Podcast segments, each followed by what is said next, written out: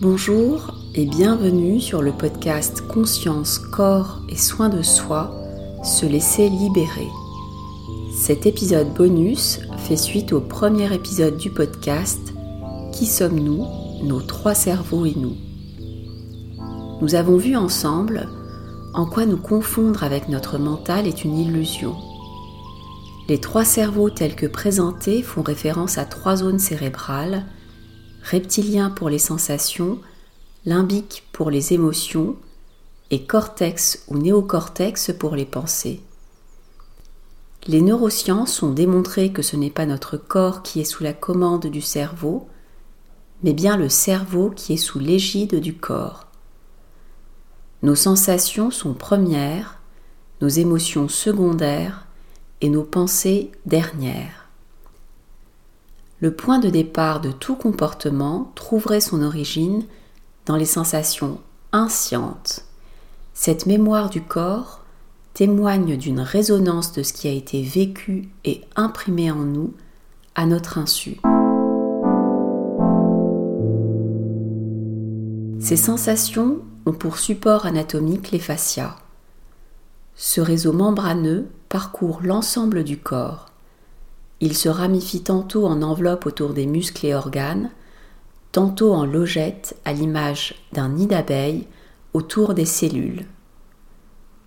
Sa constitution très riche en fibres de collagène et en eau lui confère une grande souplesse et capacité de déformation. Cette toile d'araignée en continuité dans tout le corps forme en tant que telle une unité constituant l'interface entre le monde extérieur et notre monde intérieur. Être exposé à des tensions, peur ou culpabilité engendre une crispation au niveau des fascias, donnant lieu à une empreinte au niveau du cerveau. Ainsi, à chaque fois que le corps sera soumis à une information contractant les fascias, la personne subira une dérivation de l'influx nerveux cérébral vers une aire de peur ou de culpabilité située entre reptilien et limbique. Cela retardera ou bloquera l'activation du cortex, seul capable d'élaborer une réflexion. Ce dysfonctionnement cérébral se traduit dans les faits par un comportement inadapté. La personne se trouvera ainsi enfermé dans un circuit réflexe totalement involontaire que son intelligence ne suffira pas à libérer. C'est en cela qu'une personne ne peut être confondue avec son comportement. Si celui-ci est inapproprié, il est le seul reflet du mal-être, tension, peur et culpabilité, porté et en quelque sorte piégé en soi.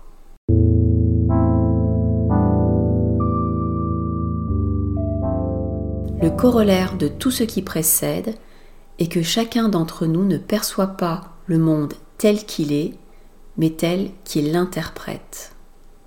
Ainsi, si la question Qui sommes-nous? éclaire la nature et origine de nos comportements, c'est bien notre nature en tant que personne qui est interrogée. Une première réponse pourrait être que nous sommes des êtres sensoriels.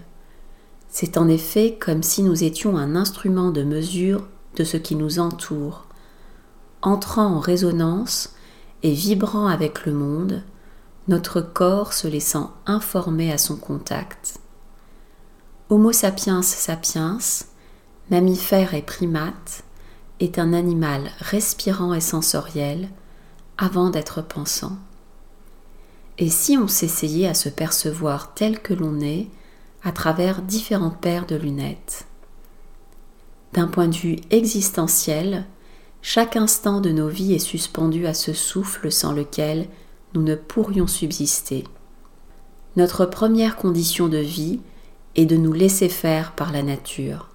Nous sommes en cela un élément d'elle, façonné par elle et obligé à elle. Notre conscience nous permet au mieux d'en être témoin et d'en prendre soin. D'un point de vue matériel, nous incarnons un corps de chair organique, nu et vulnérable, agissant en réponse à ce qui infuse en lui. D'un point de vue quantique, toute matière, y compris le corps humain, est constituée à plus de 96% d'eau. Nous serions, pour ainsi dire, selon le professeur Marc-Henri, un quatrième état de l'eau. Cette vision vertigineuse de qui nous sommes nous suggère de reconsidérer profondément notre nature, invitant dans le même temps la biologie et la médecine à faire leur révolution quantique. Pensez-vous que l'on puisse prétendre prendre soin de soi en faisant fi de sa nature? Il semble que notre culture nous y invite à bien des égards. Les maladies dites du monde moderne trouvent bien souvent leur cause dans la dualité nature-culture. À nous peut-être de les réconcilier. Merci pour votre écoute et vous dis à très bientôt pour le second épisode du podcast intitulé Mal-être versus bien-être.